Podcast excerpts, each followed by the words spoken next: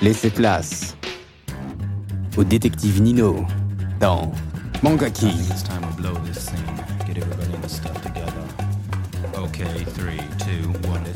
Des analyses critiques de manga et animés.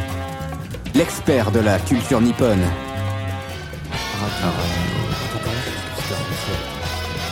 La légende dit qu'il ne lit jamais les sous-titres.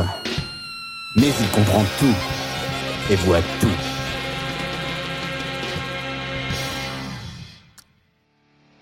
Konnichiwa, fan d'anime en tout genre, ici Nino pour votre chronique nippone préférée, Mangaki.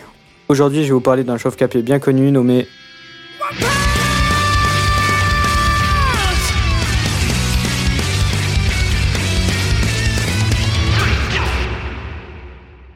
L'histoire nous présente Saitama, un jeune homme sans emploi, déprimé et sans but profond dans sa vie.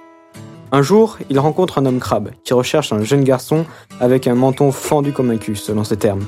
Saitama finit par rencontrer ce jeune garçon et décide de le sauver de l'homme crabe, qu'il arrive à battre difficilement.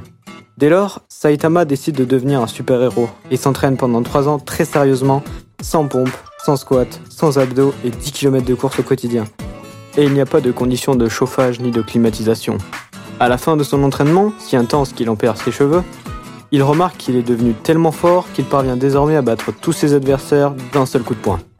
Sa force démesurée est pour lui une source de problèmes, puisqu'il ne trouve pas d'adversaire à sa taille et s'ennuie dans son métier de héros, car les combats ne lui procurent plus aucune sensation ni aucune adrénaline. Bien qu'il ait mis un terme à un bon nombre de menaces, toutes plus dangereuses les unes que les autres, personne ne semble remarquer l'incroyable capacité de Saitama, à l'exception de son ami et disciple Genos, un jeune homme devenu cyborg. Je l'ai appris en écrivant cette chronique, mais peut-être que vous le saviez déjà, ce n'est pas One qui a dessiné la version papier, mais Yusuke Murata. En effet, l'idée de cette adaptation a débuté après une discussion sur Twitter de Murata souhaitant collaborer avec One. Autre chose que j'ai appris et que je n'aurais jamais voulu savoir, une adaptation live action du manga est sûrement prévue. On se rappelle tous du splendide Dragon Ball Evolution. C'est ironique. Comme dit juste avant, la première version digitale a eu un grand succès, dépassant les 10 millions de visites avec une moyenne de 20 000 par jour. Quant au manga, au début de cette année 2021, il atteint les 30 millions d'exemplaires vendus. Je pense que vous aurez compris le nom de l'œuvre One Punch Man par rapport au fait que Saitama terrasse ses ennemis d'un seul coup de poing. On peut se demander comment l'auteur peut faire tenir un scénario avec un personnage pareil et bah il y arrive, avec de l'humour, des personnages haut en couleur et de la baston. Mais personnellement, je n'ai regardé que l'animé, mais je dois dire que les studios d'animation ont le souci du détail, comme certaines planches du manga d'ailleurs.